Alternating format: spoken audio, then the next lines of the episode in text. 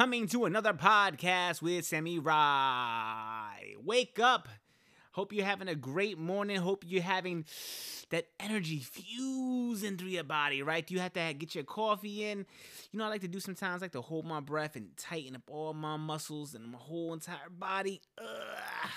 I learned that from DDP Yoga. If you guys never tried DDP Yoga, um, you guys got to go ahead and give that a shot. There's a lot of free videos on YouTube for it.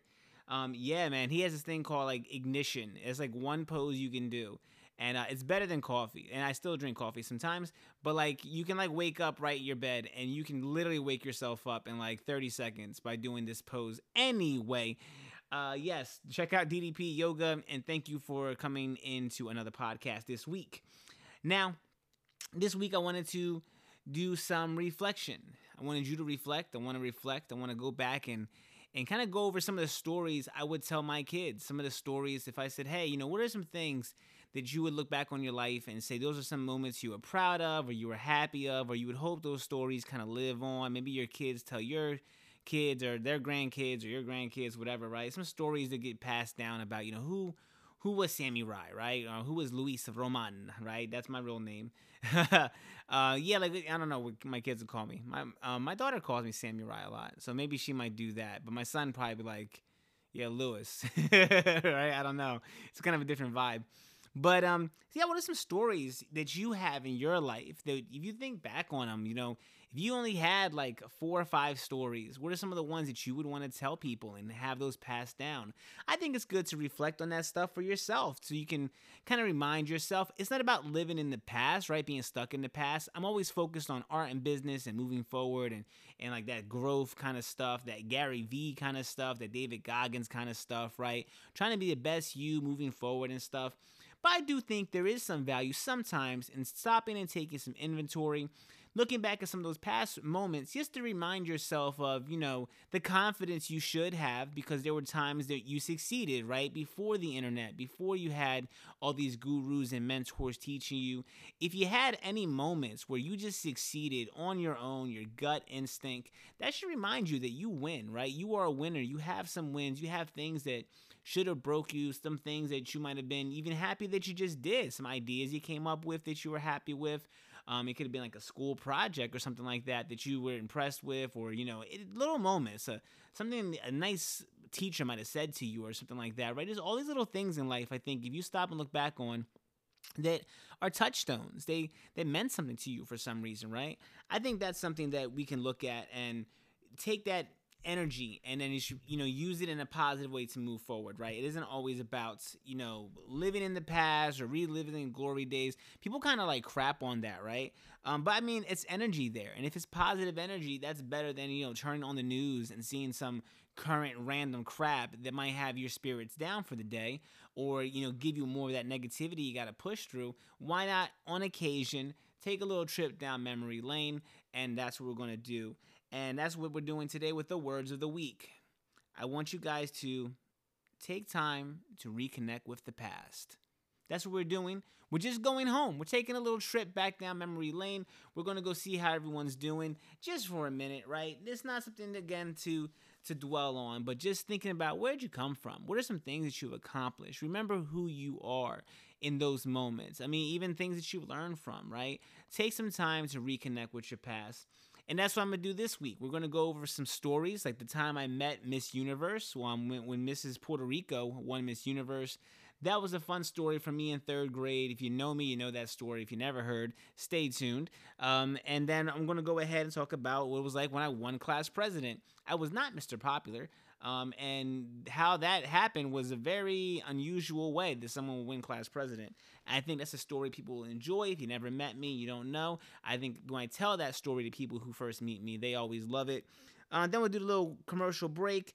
Then I'm gonna get into how I started making music. What was that process like? Being young, making music, doing that for 10 years before I got into really film and stuff like that, I mean, technically, I, I, was writing and doing things with film when I was younger, but it was very, very amateurish. Really, I have to say, music is kind of what I first really got into. Um, and then finally, I'll wrap it up with the time I had a stunt team, right? We put together a stunt team um, to help out a friend. And that was a very odd, different kind of experience. I don't think most people have that. Oh, yeah, remember that time I put together a stunt team story? Um, and these are just all things before I'm like 25, right? There's a lot of my earlier stuff that I don't think about anymore. But I think it'd be fun to share those stories, how those things happened, how those things ended. Because um, I talk a lot about film and screenwriting and things I'm more into now. But yeah, there's a lot of interesting things. And when I tell those stories to people, they seem to like it. So we're going to do that this week on the podcast. I thought that'd be fun. And if you already heard these stories before, maybe you just want to hear them again, right? Maybe I hung out in a few years, you haven't seen me. Uh, people always like these stories, and these are kind of things we're going to go over this week. So we're to go back to what I said the first thing meeting Miss Universe. I was in third grade, and I was in a program called Network 3 uh, from at McGraw School. This is in Camden, New Jersey.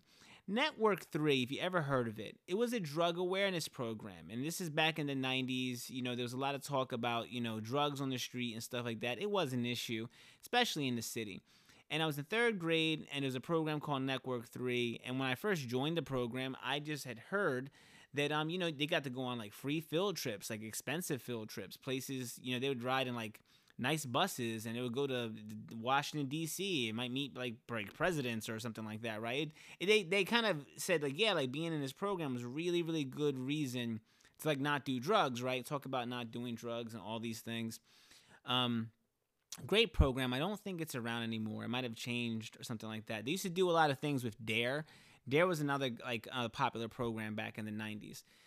So I, I joined the program, and um, one of the people who ran the program was a very nice gentleman who's kind of a mentor. Definitely, you know, saw me. I think he knew my mother um, from back in school, and you know, he definitely would look and say, "Hey, like, do you want to do something?" A lot of kids are shy in third grade, and I don't think I was really that shy. I wasn't that outgoing. I wasn't like Mr. Popular, but I mean, I if you said, "Hey, you want to try something?" I'd be like, "Okay," to some degree, right? I mean, I don't know. But um, I they, I got into public speaking, right? They needed people to like sometimes speak and represent the school, read a speech, try to say something. And if, I guess for third grade, that is something that is kind of difficult. Again, things that you might not really take uh, full appreciation of. Like when I was in third grade, I didn't realize it was special. Looking back, I'm like, oh, a lot, a lot of people didn't go through that kind of situation. A lot of people didn't want to do it. Um, I think there was like one girl who also sometimes would like do speeches with us. But a lot of times eh, they kept coming to me and handing me the ball, and I would do it. So I did a few little things, little speakings here and there at schools, kind of just saying whatever the message with the school was. Wasn't like me saying my message. They would write me a little speech or something. I would practice or whatever. Um, it was really cool because I'm Puerto Rican, right? I'm Puerto Rican. I believe I'm also Irish. I don't really know my, my father, right? Um, I think I mean, your ancestry DNA is like European, right? So I'm pretty sure it's like uh, English or something like that. I don't know. But being Puerto Rican at the time, I, I was like fully Puerto Rican because my mentality, um, I didn't know my father. I, I, I thought my father was Puerto Rican also, basically.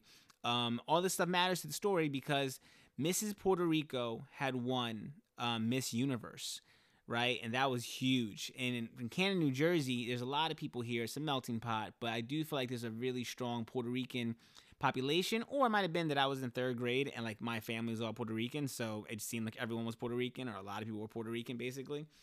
Um, but it was huge that she won, and she was coming to Camden, New Jersey, out of all the places in the world um, to come talk and like I don't know, come visit us or whatever. It was like a big honor, right? We never had anyone come to Camden, New Jersey I think the only other equivalent was like Bill Clinton when he was the president once drove through um, Camden to go to Philadelphia, and like that was such a big deal. They spent all this money remodeling this strip of highway so like it looked nice because Camden looked horrible. Um, and I don't, I didn't even see the like car, all you could do was like see the car drive by. Maybe we didn't go see it, but I lived right next to the highway. Um, and I think I missed it. I didn't. I don't know. I don't even know. It's such a weird thing to be excited for. Like the president's going to drive by in a car you might know he's in one of those cars. Isn't that cool? Like that was the highlight. So when Miss Universe like, I'm gonna come to your school and like hang out with you guys all day, that was huge, right? She was Miss Universe, and it made it extra special that she was Miss Puerto Rico. So all the schools sent people. McGraw turned to Network Three to send people. Um, and then I'm like the guy, right? And I speak English, but I understand Spanish. So if you speak to me in Spanish, I can almost understand like 95% of everything you say, right? Um, and that's because I grew up in a household where my grandparents spoke Spanish, like pretty much 95% of the time, right? They knew very few English words, so I understood them, but I didn't speak it back. They understood me when I spoke it back, even though they, they didn't speak English really well. So they come to me, I'm young, and they're like, "Hey, we want you to do this speech." And wouldn't it be cool, right? Because they they no one else they thought we're gonna was gonna do this. If you could do it in Spanish, right? Because she's from from Puerto Rico, her first language was Spanish. Um, and they're like, that would be like a big honor to show her that we like put in that kind of effort, right? And that was a bit of a daunting task because I don't speak Spanish, right? I knew some words and everything, but to memorize a speech and to do it well in third grade, right? Like I have homework to do, I have other things to do, I'm a kid. Um, this is one of the first times that anyone came to me, I, I can think, one of my earliest memories of presenting me with a, a significant challenge and me not knowing what it was going to be like. So I do remember vividly um, you know, my grandmother and my mother, I think, helped write the speech. I think that the school gave us some some points they wanted to hit, but um, they figured out how to write the speech, and then I had to memorize it. So I, I inevitably one day I get into doing music and you know doing five minute songs or whatever. But this is this is way before then, right? I'm in third grade. I had to memorize a speech in Spanish, um, and not only memorize it, but like eventually I had to start understanding the words and understanding what I was saying. So I didn't like learn Spanish, I but I did learn the speech and I understood the speech and how it should go. So as I'm doing this, I'm just thinking it's just another one of these speaking things. It's not really that big of a deal. Why would it be a big deal, right? You go to a lot of auditoriums as a kid, and no one cares if you're like on stage talking. It's very maybe some like polite claps and stuff, but no one really cares. So we go to this school. Um, I think it's Pyne Poynt, and all the all the schools are sending people, right? So it, it's packed. The whole place is packed. Lots of people from the neighborhood get, getting in there. It's packed everywhere. Like this, the whole auditorium is like overflowing with people. People are in the aisles. I remember like to even get up to the stage, she had like security on stage. Um, and we are like standing in the aisles because all the seats are packed, and like we're like like sardines. I remember like kids in front of me, kids in back of me. Um, and we're like going all out. It's like the hallway basically in this long, long line. Everyone's trying to go up there and give her gifts, and um, every I think you you can go up there and all the kids could like say hi and meet her. Um, and then like somebody from the school would, would say something. So like I'm there with like 30 kids probably. They're gonna all meet her, and then like after we all go up, um, I, I'm gonna also like go like to the podium and, and speak. So I'll never forget this. This is a defining moment in my life where I, I'm on a stage, which I'm not. I'm, I'm used to it. I walk up to the podium. I'm used to that, and I look out into that crowd, and I say, "Buenos noches," which is good night in Spanish. And when I say "Buenos noches," the entire building erupted. Right, everyone was screaming, hollering, cheering, clapping. I am not exaggerating. I was not prepared for that. Just two words as a third grader, the entire building was set on fire because they were so excited that I, right, this little white looking kid, right, but um, I don't know how Puerto Rican I looked at the time, I guess, but I started, I say Buenos noches, and they lose their minds. And like a pro, I take my pause and I am in awe. I never will forget how that crowd looked. Um, and man, it was amazing. What an amazing sensation for a kid to experience, right? And it didn't even phase me. I didn't have stage fright. I was I was like, wow. And then like a pro, I was very calm and I did my speech perfectly. And the whole time they were they calmed down to listen to me, but they were still like every once in a while like, you know, yelling out and they were super hyper. And once the speech was done, big standing ovation kind of thing. I got off the podium, went up, and I remember I gave her a kiss on the cheek, or she kissed me on the cheek, something like that. And I was the man. It was awesome. Walking down into the crowd, everyone was touching me, clapping, and stuff like that. Um, oh my God, my school and the people who ran Network 3 and the mentor, they were all extremely proud. And that was awesome, man. Having putting in that hard work and seeing it pay off to that degree was something I could never have hoped for or planned for. Um, but again, that if I look back and say, well, later on, you know, a story I'll get into is when I was class president, or I started doing music, or I started doing a podcast, right? It, all that kind of starts there, right? When I'm seeing, oh, like this helps build identity, right, for a child, right? And I think that's something why it's important when people give their kids, you know, the opportunity to join a sport or to, you know, be in ballet or whatever they want to do, you know, introduce them to art. Those things are cool because it helps a kid if they find their passion, if they find their interest, they can find something to to hold on to, right? And when everything else isn't working out, they have that, right? Oh, I mean, I love that when I started doing the podcast, it was kind of document document my film journey and everything I'm doing right now with film. But it's become a whole other thing where I realized like, oh, this is a return to something else I also love doing. I also love talking and telling stories, working on talking. I do practice how I talk. I do try to get better at podcasting. Um, yes, I used to practice the the speech in that situation. Now I do more like outlines. I don't write the whole podcast out or anything like that. Um, and then I even like to do my special episodes. Like I did the, the episode on um, the founder, and I'm going to do. I'm working on one for Wolf of Wall Street. I've been talking about for a few weeks. It might be out already. I'm not sure, but when, when this one, this podcast comes out versus that one, I might get it done tomorrow. I don't know. But for the Wolf of Wall Street one, I'm really planning it. Or the founder, I did like this uncut three hour podcast, which I thought was it has its value, but I thought that was too much. I want to keep Wolf of Wall Street to like 60 minutes. Um, and I, I've been working on that for months, just really trying to think of how can that be as engaging as possible. And I like to do that, right? So the other podcasts just have short outlines I go off of, but it all starts there, third grade, right? Some adult coming to me and and putting some faith in me and giving me the opportunity. And luckily, I had my mom, my grandmother who supported me, and they helped. Um, and then, you know, all those other adults acknowledging me and, and cheering on, all that stuff built a foundation there, planted that seed at least that would later manifest into other ways, right? I went on in Network 3 to do a few more speeches. I was only in that school for a year. Um, and then I went, to, I went to another school. They didn't have Network 3, and that was kind of the end of that which is also a sad thing if you think about it, because that's also something that happens, right? You're going to a class, you're going to a school. For some reason, sometimes that, that ends prematurely, and then you don't realize, oh, if I'd have did that a few more years, who knows where that would have went? Maybe that's the reason you might you might want to go back and visit one of those things. If you have something for your childhood that you never really got to see all the way through, maybe there's something you want to go back and try that out, right? Think about that, right? That's why it's important, like I said this week, to reconnect with your past and see if there's anything they're missing that maybe you know you would like to maybe invest in more. The next story, I fast forward to senior year, right? I'm 17, 18 basically. Um, a story people tend to like is the time I became class president. Now you might think, since I'm telling these stories back to back, that this is like all I'm doing. No, not at all. Actually, after Network three and third grade, there's no there's nothing to talk about. For the next what is that? 3 12 7 years? Uh, wait I, I could do math. Hold on. 9 years. For the next 9 years there's nothing. I don't do any public speaking. Um, I at some point I started writing poetry um, but that was private. And then I kind of started talking to my friend about doing music which I'll get into after the commercial.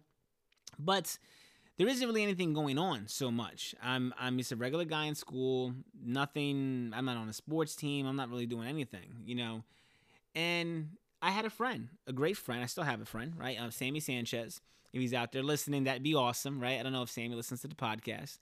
Um, but Sammy was a great guy, and everyone loves Sammy, right? Um, it's kind of ironic that I'm Sami Rye now, right? It's my alias I go by, but he's the real Sammy Sanchez. Um, that, but it's, that's kind of funny saying that like that, like saying Sammy two times. Anyway, uh, Sammy Sanchez was going to run for class president, and me and my friend Gregory, who were friends with Sammy, were all for it. And I think we were like joking about like we were his cabinet, right? Like we were to help him run or whatever. Um, and we are at, at, in high school. That didn't mean that we had much to do. I think we're just hanging out and supporting him and cheering him on. Um, so for one reason or the other, Sammy isn't able to run for class president, and he's running against another person that we know. Um, I think it was Tyree Williams. I believe another student named Michael, and I, I know there was two more students. I think, but Sammy had to drop out or he couldn't do it. So it was disheartening because me and Greg were excited about that. It was our senior year and we wanted to see Sammy win and then he couldn't he, he wasn't going to be able to even be involved in it, right? So I was in a situation where I, I thought back maybe. I don't know if I did, honestly. I don't know what really made me think about it. I know I went down to the guidance counselor and I said, hey, like, well, like, could I run? Like, what do you have to do? Or what's that really involved? Something was itching at me to do it. And I was taking an entrepreneurship class, and I was actually thinking about music. I was in an entrepreneurship class at the time, my senior year, thinking about opening a business, um, or at least coming up with a fake business of how you would have like a record studio that would be like McDonald's, right? I wanted to take the record studio that's like, you know, invisible in your city somewhere, right? Guys are recording music, who knows? And I thought, financially, how can we get this to a place where people could come in and for was like the lowest price they could pay, where they could record a demo. This is the 90s, or actually, this is like 2003. So at the time, you know, Eight Mile had come out, right? Like people were talking about demos and stuff like that. Hip hop is, is, is exploding. It's very really huge. Um, maybe one of the best eras in hip hop. You know, Jay Z's on the radio, Eminem, DMX, they're on the radio with all their hit albums. And I'm I just decided to go talk to the guidance counselor, who I was really close with. I, I love my guidance counselor in high school. Um, great great lady, Miss Flegg. Um, awesome awesome guidance counselor. Definitely, at least for me, was very important in my life and helped me as a child um, or young young adult or whatever. Yeah, so I'm, I go to her. I say, "What would be involved?" You know, Gregory had no interest in running. I don't think. Um, and I was like, "Well, I guess I'll run like in Sammy's place, right? I'll try." And I didn't think anyone really would vote for me and stuff because I was not again popular. I think Sammy was more popular. Sammy was super cool. Um, I always thought Sammy was super cool, very well dressed. I I got like my clothes, my, my gear game up. I got got into clothes this year as a senior. I was working at a clothing store. Um, so I was like, well, maybe maybe I could try. I don't know, right? And I didn't think much of it. And I mean, this is the for me first time I think I told this story publicly outside of my close circle of friends. But we're gonna be honest here. We're gonna spill some tea, right? Um, I decided to run, and I went back to my class and I said, you know, I'm gonna run. And people had heard about that. They're like, oh, um, I announced like, yeah, I'm gonna run for class president.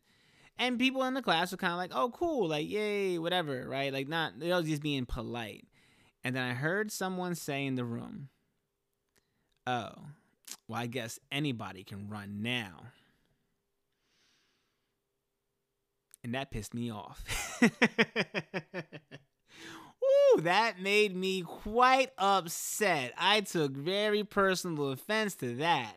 Because again, I'm not Mr. Popular and all, but to look down on me that put me into fight mode, right? And I'm not a fighter. I'm a more calm person, but Sami Rye has inside of him a liger, a beast that doesn't typically come out. I don't like when it comes out. I try to not deal with that side of me and, you know, who I am as a person. I think I'm born with it. It's an anger thing that can really, really, you know, make itself present.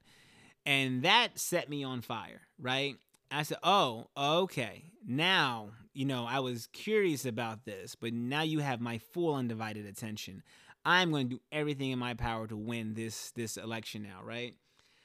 So, I'm going up against a few people and I go into full thinking mode. Again, I'm looking back on my life now, which I hope you guys do too when you have a t- chance to do it and realizing what did I do? What really happened here? What are some takeaways, right?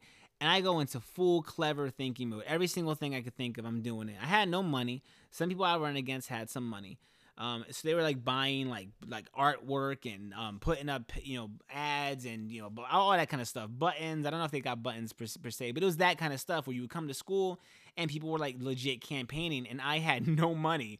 Um, Sammy's helping me and Greg is helping me, right? So now they're they're helping me. I'm kind of running in Sammy's place. So I'm hoping that helps, right? I'm hoping Sammy gets the word out. Hey, if you're going to vote for me, you know, vote for Lou. Um, and then um, Greg is helping and stuff. Um, but I remember one of the the best things I did was one of my one of my um, people I was running against. They had commissioned like a, a, piece of artwork and like hung it in the main hall. It was a big piece of artwork or something like that. And uh, people who know me, you know who that person was, and much respect. I have much love for that person. This is not a negative story towards that person, and out of respect for them, I won't mention their name. But if you're close and you know who it was, again, I'm not saying this in, in any ill way. I love that person, um, and that, um, yeah, we, we have to get into that on the podcast. Um, but that it was the time, and we we're running against each other. It's a competition. We're playing a game of basketball, right? It's a sport here, right? This is we're just doing our best. That person wants to win.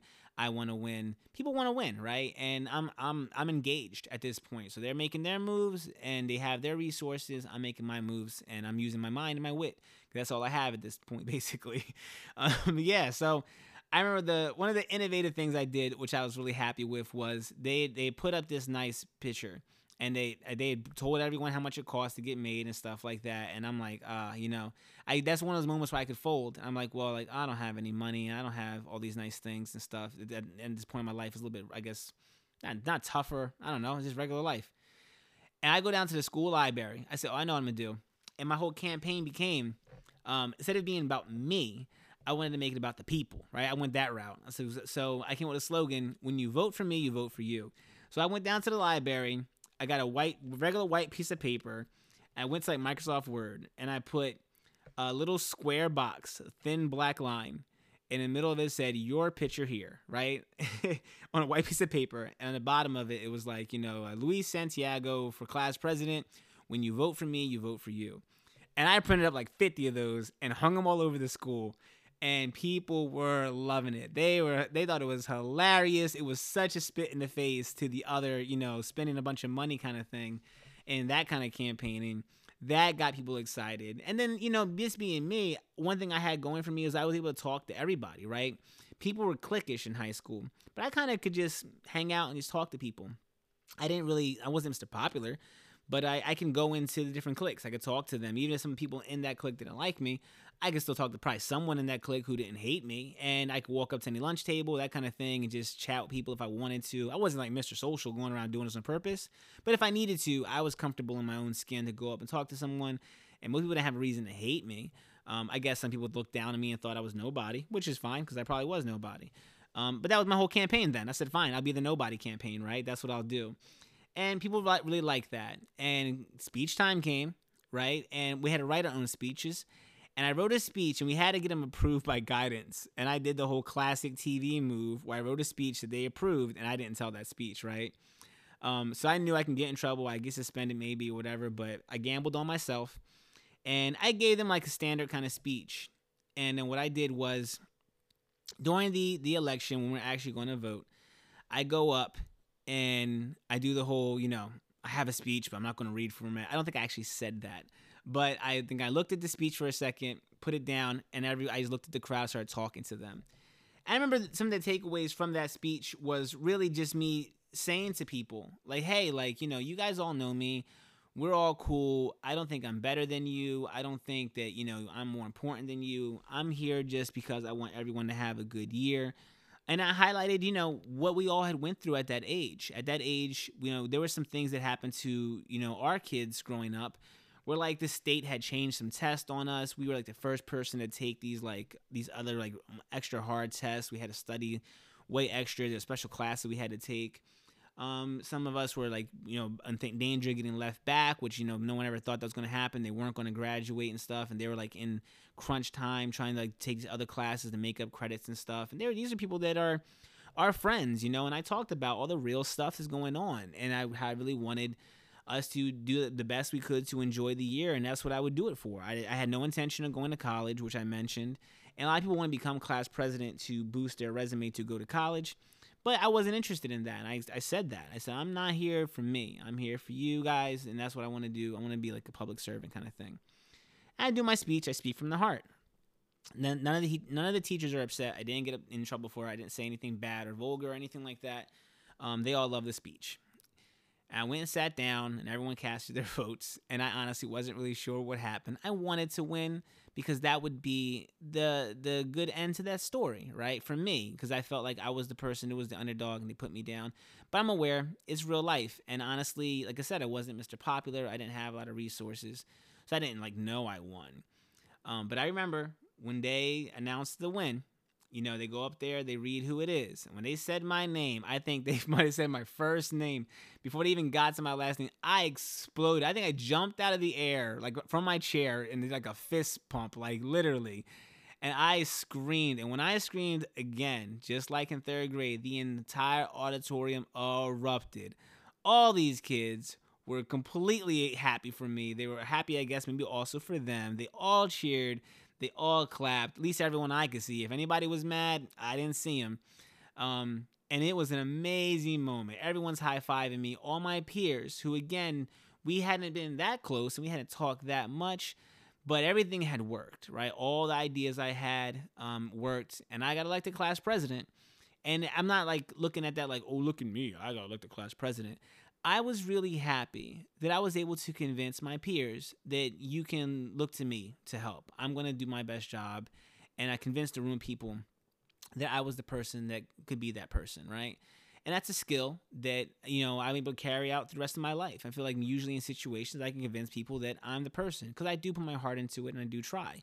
Um, I think that that counts for a lot, right? If you don't have all the skills, you don't maybe have the certifications or the diploma, yada, yada I think people do genuinely respect when it's time for people to pick someone, pick a leader, pick someone to do something. If you put your heart into it and you serve them as that leader, you don't try to be a boss, you don't try to be egotistical about it. Um, yeah, people seem to react to that kind of thing. So, and it was all genuine. You know, I was, and I was so happy that they picked me. Right, it was a very, very great moment. Um, and that's something that you know I, I like to like throw out there. The caveat to that story, people that I have, I, I don't want to tell it because I don't want to get into like you know other people and saying anything negative. But when I tell that story, people will be upset if I didn't tell the ending of it. The true ending of the story is one of the candidates, supposedly, rumor has it, ran out the auditorium. They were so pissed off that I had won and they ran up to the main hallway where their big expensive picture was hanging and they ripped it down. Now I don't know if that happened. That's the rumor, and because those pictures are part of it, that's like if you're telling the movie, you got to tell that story because that picture versus my little, my little cheap printed, you know, it had to be upsetting for that person because they were the person who's supposed to win probably. Um, they had the most money, they had the most prestige, they were popular in the sense where everyone knew they were elite. They had an elite status. Again, much love to that person. Um, no, no negativity. I've talked to that person since then, and everything was great. All kinds of love. Um, but we're kids, and we were both really invested, and they did everything they could to win, and I did everything I could to win. Um, and yeah, and the truth is that person was also the same person who said, "Oh, I guess anyone could run." Right? I think if they were fair, if they look back on it, they would realize that they were a little mean to me in that situation, and it worked out the way it worked out. So that's that's what it is. The people picked and they picked me. So it's not a bragging thing or anything like that. Again, great person. Not trying to speak ill of that person at all. Much love. Um, but that's the story, and that's how the story went. You know, I, I would love to. You know, I wish I could sit down and have that conversation with that person and see what their take was on that story. But we can't do that anymore. So we're going to hop into the commercial break. When I come back, we're going to talk about how did I get a start in music? How did that go on to do 100 songs for 10 years, right? With friends, people close to me, and a record label, and hiring people, and all this stuff. And how does all this happen? Um, and then at some point, I get into a stunt team, right? I actually start a stunt team. I'm, I'm running a stunt team, the Syndicate stunt team. Um, and we're trying to make movies and go to Japan and be in a stunt team or be on a show, uh, a Power Rangers kind of TV show. How did all that happen? If you stick through the commercial break and help me support my channel, um, I appreciate it. And that's what we'll get into as soon as we get back. And we are back. Again, this week we are talking about reconnecting with the past, going through a little trip down memory lane, trying to find those moments in your story, in your life story that you would hope live on, that you would tell the people, ones that maybe you like telling the people, and your friends always ask you to tell that story again, that sort of thing. And um, I'm going to go ahead and touch on my time when I was doing music, or at least how that whole thing started, and also the stunt team that I was involved in, or you know whatever you how you say it. Basically, both both fun stories, both things. Every time I meet a new person who doesn't know me, if they come across these stories, they always love these stories. So if you stuck in this long through the podcast, thank you so much, and we'll hop right into it. Making music, right? How did I get into making music? So I was in high school. I believe I was a senior at the time, right? So this was around the time that I, I became class president. Um, but before that whole thing kind of started, um, I had met a really close friend, or actually he became a close friend. By the time I had met a guy, um, and I, you know, now that I think about it, when did I actually meet him? So I believe he was a few years younger than me, maybe one year younger than me. So I think I might have been let's say for the sake of the story, I guess I might have actually been in 11th grade. Yeah, yeah. So my how it worked in my school was we had these like shops, and I was in like a kitchen shop, right? Culinary arts. Um, and you know when I became a upperclassman, which is 11th and 12th grade, I believe he was technically underclassman. He was like one year behind or one year under me. I think that's how that whole thing went.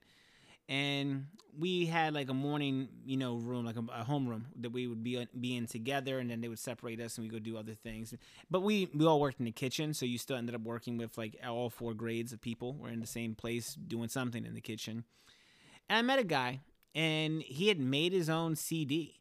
So to put a timestamp on this, we're talking about early 2000. This is before YouTube. This is before SoundCloud. Um, this is before I think Apple computers went into like a lot of people's homes. This is before the iPhone. This is before the iPad, right? So like at the time, I think PlayStation One was was out, right? And he made his own CD, which seemed impossible, right? I remember thinking that, like, that's just incredible. Like, how are you making music? And a very quiet guy, very nice guy, kept to himself. I felt like, um, and it was so impressive. I think someone had mentioned, or I was in the hallway. We used to get changed for shop because we worked in the kitchen. We had like a locker room kind of area, and someone had mentioned that he had made an album, or maybe I don't know. But I think I overheard this, and I was like, "What? Like, how did you make an album?" And sure enough, I think he might have had like three songs on like a, a CD he had burnt himself, right? And it was it was just incredible. It was incredible listening to someone who you knew standing in front of you who made a song. I mean mixtapes and stuff i guess were out at the time but like i don't think local people really had discovered the technology to make mixtapes. It was kind of like artists that maybe had more money or they were they, they knew what to do what he was doing. It was just a more rare thing. I feel like two or three years after this um, maybe some more people started kind of getting into this, but again, it was it was a much rare, like one person in your entire city, maybe. If you're in Philadelphia, which is a, more of an entertainment city, maybe like five, ten people. I feel like it, it wasn't that big of a thing yet. Where like nowadays, everyone can be a SoundCloud rapper, right? This is this is well almost 20 years ago, I guess we're talking about here. So he has a music, he has his album, and I'm I'm interested in it because I had been writing poetry since I was a freshman. So for about two or three years, I, write, I was writing poetry, and that evolved into me thinking I could possibly have a career as a ghostwriter. Um, because now, if you if you never seen me somehow, I, don't, I think that's impossible. But if you look at me, I'm you know I'm I grew up in the city, and I mentioned this earlier too in the podcast. So I'm half Puerto Rican, half white, right? That's that's like my identity now.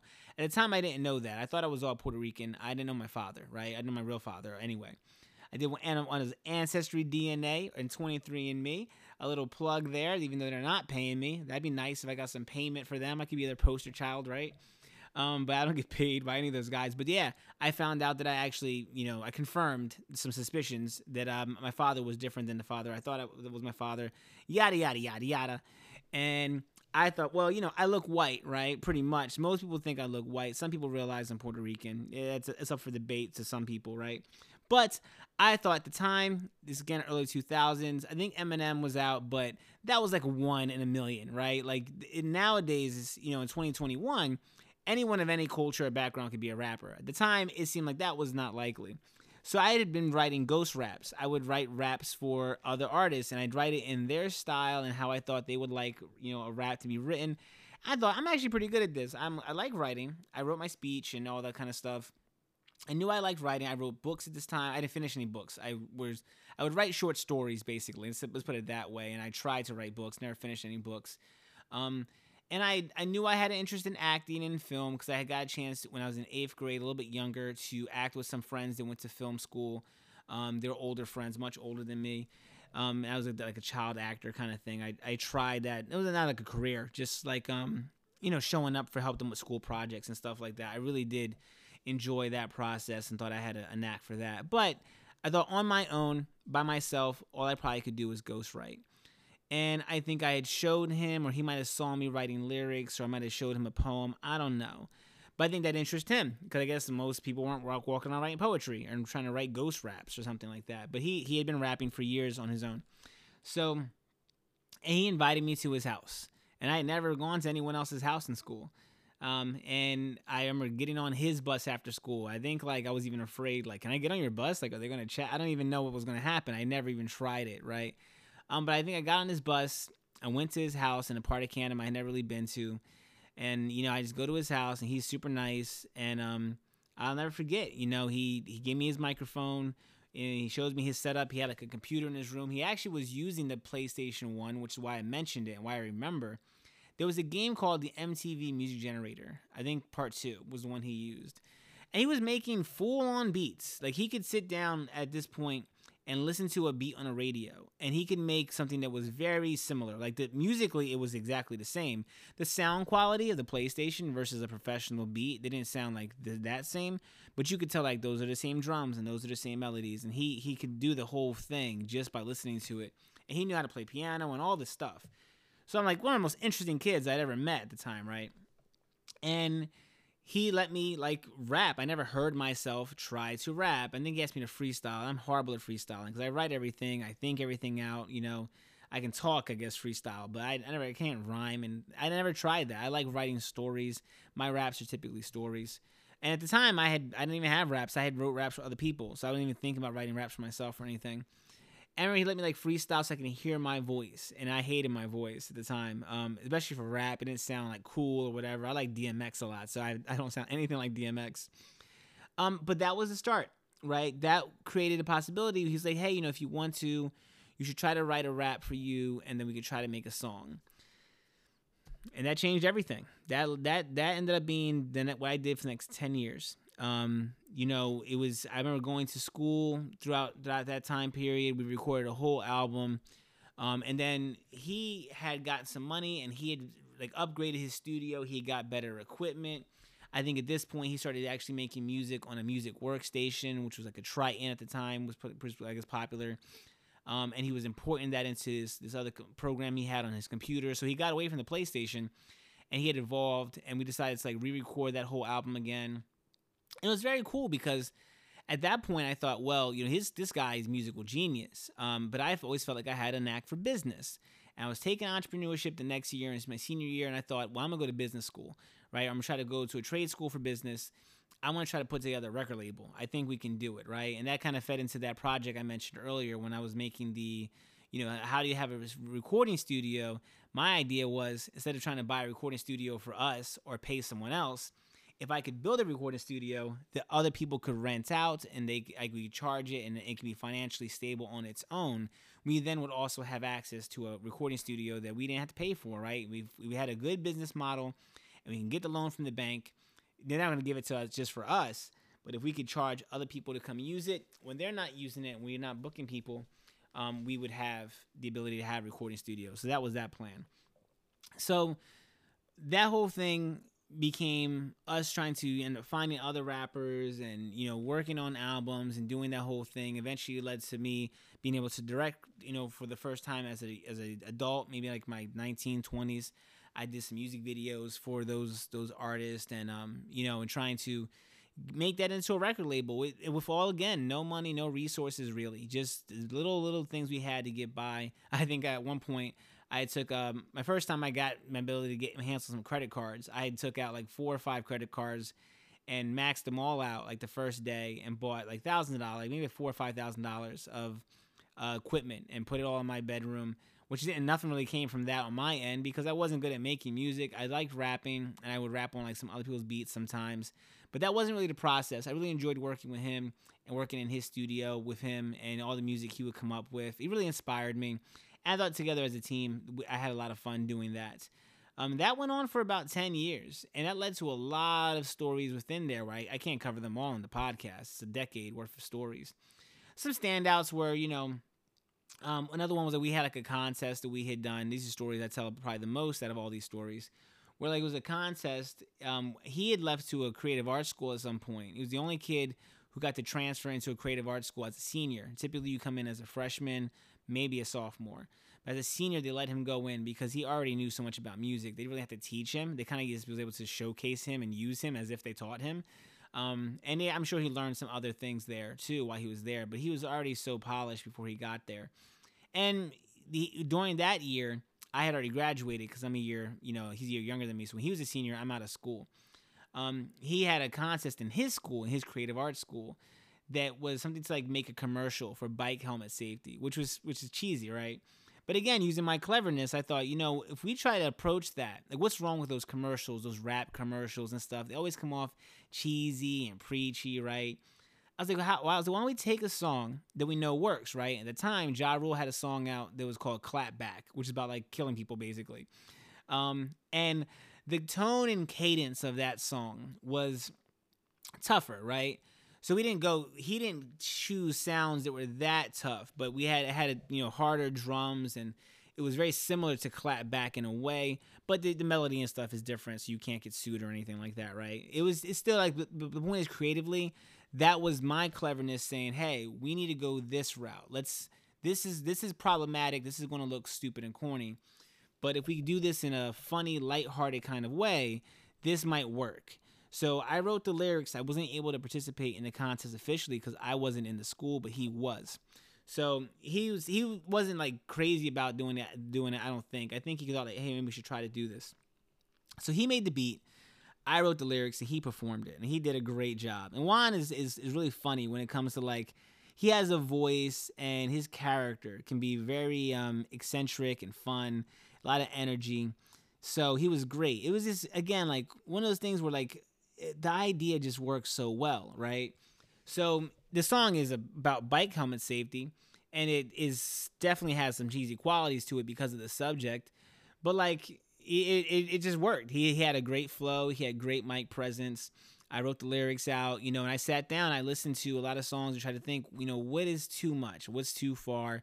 How can we do something that doesn't sound that bad? And then he did it like it was kind of like silly, right? So the beat was good, his his mic presence and everything, and we won the contest. It was a statewide contest. Um, and it was the first money we ever made from hip hop, right? We got a check for like 500 bucks, something like that, from the people who bought it. And I guess they aired it on a radio. It'd been awesome to hear it, but like it's the radio. It was for like some some company or like a charity or something like that that they cared about bike helmet safety. So I don't know where they aired it, but I guess someone had heard it. They paid us for it, right? Um, and that was one of the coolest things to get money and have people who are again complete strangers pick you, right? Say, yeah, that that was the song. That was one of those moments thinking, oh my God, like my my my ability to think of ideas, my cleverness, right? How to approach a situation with little resources. This goes into my independent filmmaking, right? These are it goes into a lot of ways I approach things. I don't like to go into something and take on a whole bunch of debt because that that was a bad idea when I was in my early 20s. I went bankrupt from that, right? I filed bankruptcy. I was like, I ain't paying that back, right? I, I, I, was like, I'm early in my life. I'll I'll take the 10 years bankruptcy, and then if I need to buy a house in my 30s, I'll fix my credit then, right? But right now, I'm young. I'm trying to get these things done. I'm not I'm not worried about that stuff. And yeah, and it was it was a very fun process. And I mean, like I said, been, it was a decade, so this, I could talk about that all day. Um, so many different other great moments we had, different opportunities we had, things we got to you know experience, and that's what I always want to say to young people when they're talking about, you know, should I do this? Should I do that? I don't know what I want to be. I find, you know, you pick something and go for it, right? You always can change your mind. You can always go back to it, right? Recently, I've been feeling more inspired to do music. I sometimes sit down and play with it. Never really found anything I really wanted to do recently. Because um, I had such a great time just working with him and the friends I had there. It was such a um, fun experience working with those kind of people and their creativity.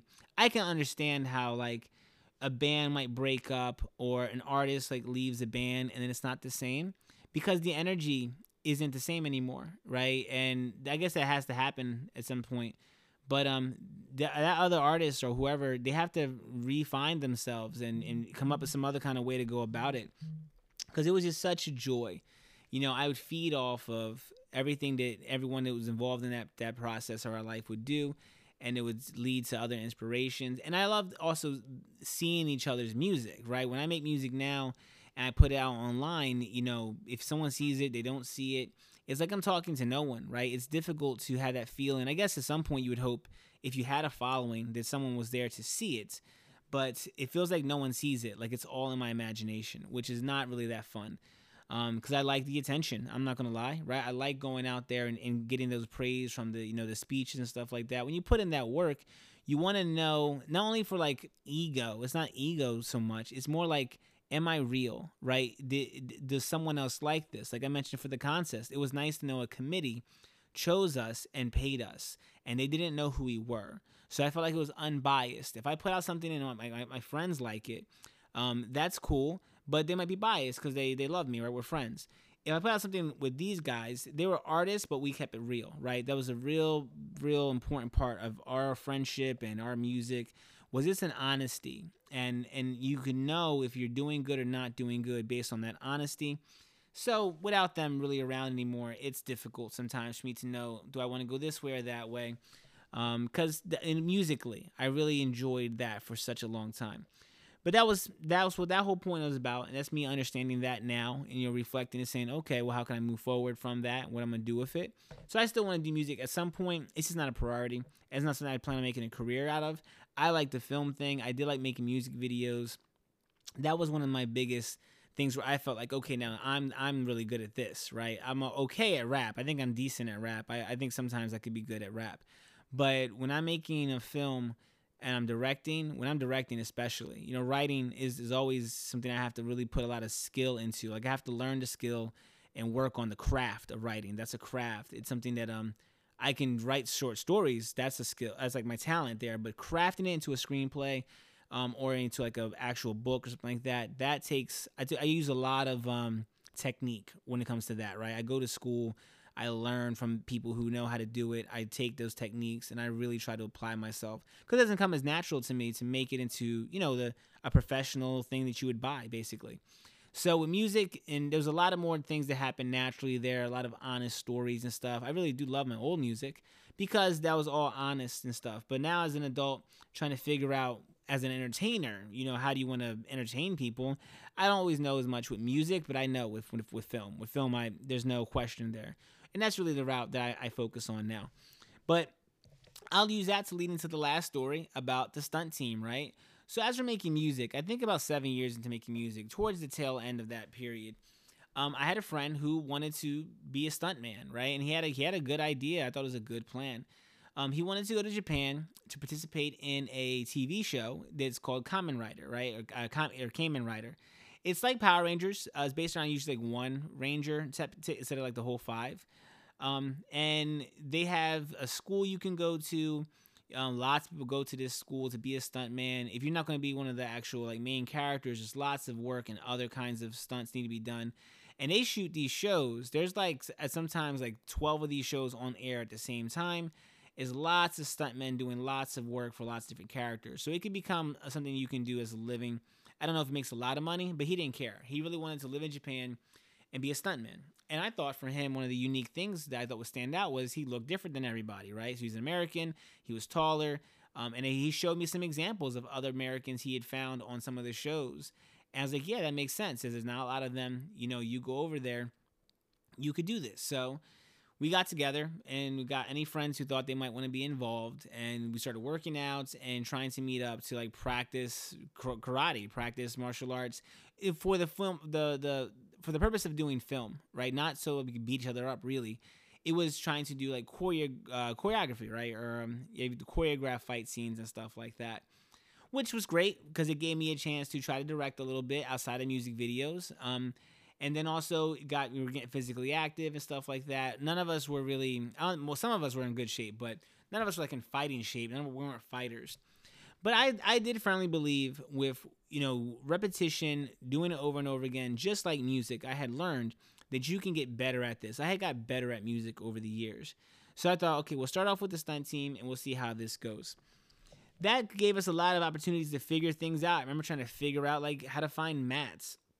My uh, my my father, my stepfather, um, he worked at like a medical facility. I think he was able to get me like a few mats that they use because they like they had like like leftover mats or they would like repurpose things. So he got me some like some kind of gymnasium mats, which are super expensive apparently. But he was able to get me some. They were like secondhand. We cleaned them up and stuff like that. And we would go to a park and like try to flip over and fall on the mats and stuff. All this stuff was with no instruction, no one teaching us how to do this. This is us taking our our Saturday afternoon or whenever and just trying to figure this stuff out. I got a full time job, right? We're all working. Um, and yeah, just taking our cameras, our cell phones, whatever we had. I think I had a basic camera still from when um we had got the camera for doing music videos. And just trying to figure things out, right? And I really love that period because you walk out into a, a grassy field and you don't know what you're going to do. And then you and your friends start trying to think of, okay, how can we make a movie? Uh, how can we make a fight scene for a movie, right? What will go into that? And it was fun filming stuff, going home, trying to learn how to edit it, right? Trying to edit a fight scene is different than editing a music video or a movie. And then seeing how that turned out, how far we could go, and then going again and trying again. And I think the three or four little short videos we had made, I think they were getting better over time. I think by the end of it, I was using Adobe Premiere, which is a professional movie making program. I still use Premiere um, now. Um, I had um, I think I was getting better quality out of the cameras. We were understanding more the fight scenes. I even one time got to dabble with After Effects. Just one effect I got to do, but I got to see what the the project was like, trying to make an effect, seeing how that works. Um, it was a great time, a great way to like expose yourself and a, a reason to try those things out and to learn about them. So I learned a lot through that. And ultimately, the stunt team, uh, like, like a lot of things, they, they dissolve, right? People go to different places in their life. People had different things to do. People moved away and stuff. And we couldn't keep doing it. But it was it was a eye opening experience for me because I learned yes I do have a passion for filmmaking. I didn't have a passion per se just for doing stunts all the time. Um, and I also realized an important lesson was being with all your friends and trying to be a director at least because in the director role you are the leader role you have to direct you have to tell people this is what we're going to do that's difficult when you're working with all friends because you're just a guy in a, in a group of people right so they might not realize that you're a director, right? Or they might not realize what that job is even for. Um, you might have, you know, different kind of ideas going on at the same time that clash, and it's all for fun. So like, no one's in charge, right? No one's paying the money or whatever.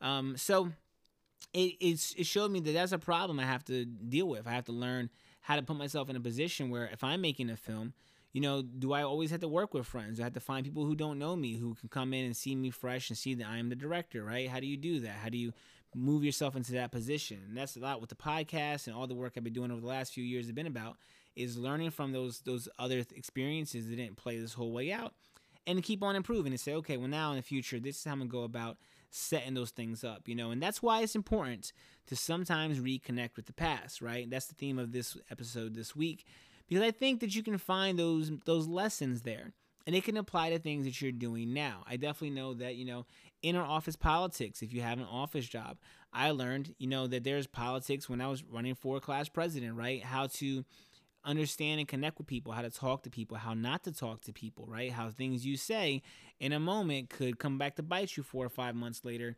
Um, that's that's something you have to be more careful about, right? I learned about you know public speaking there's there's entire you know organizations dedicated to help you learn how to be a public speaker those are skills that i was learning as a kid you know trial and error getting the experience and that's i think the most important thing is experience a lot of times we are the thinking man we just think we think about something we try to understand something intellectually and how to become it and that, that is an important process but you have to know when to cut that off and go into the doing person. You have to be, become realized. I heard that a term on Fargo.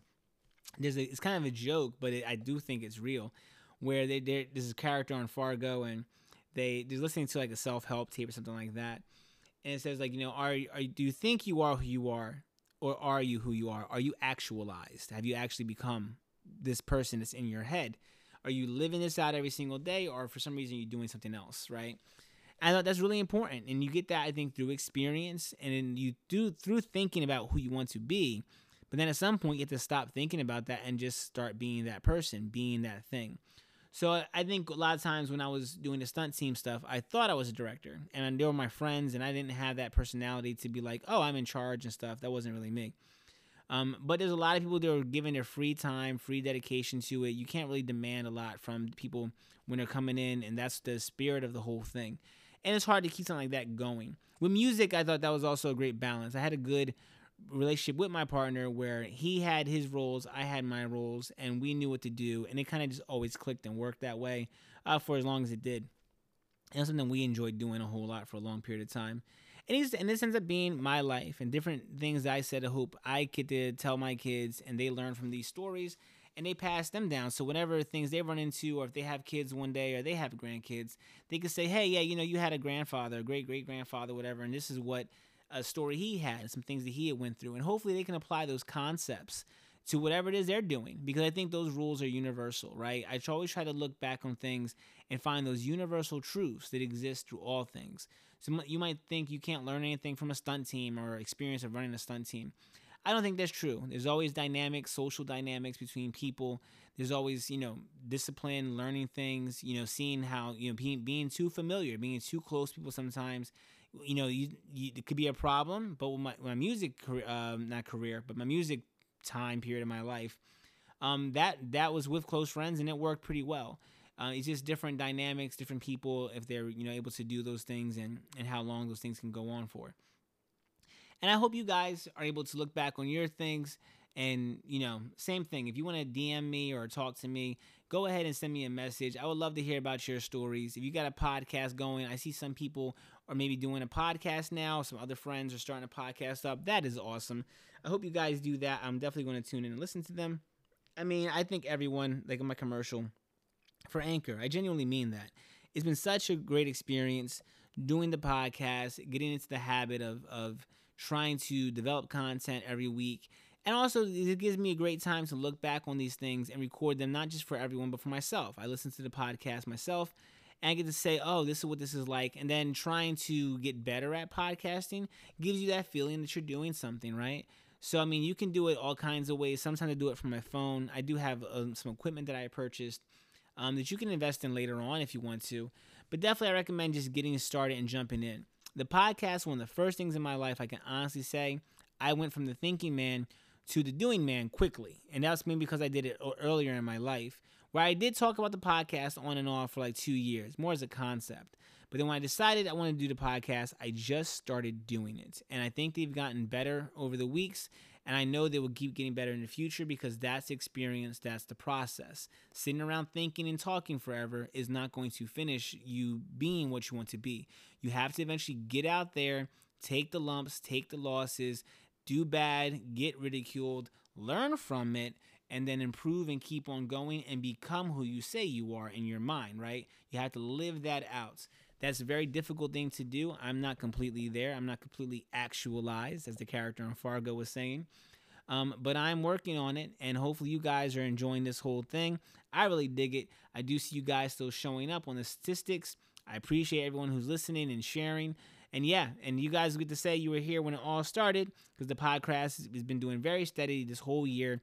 And maybe next year I'll start maybe buying ads or trying to put things out or paying guests to show up on the show um, that'd be cool too. It's going to keep on growing because that's what it is. It's experience, repetition, learning, improving, looking back for a second, and then going on into the future, living in the now, going towards the future, right? You guys have a great week. I feel like this was a good episode. I really enjoyed it so much. Hope you guys are digging it. I hope you guys take care. Peace.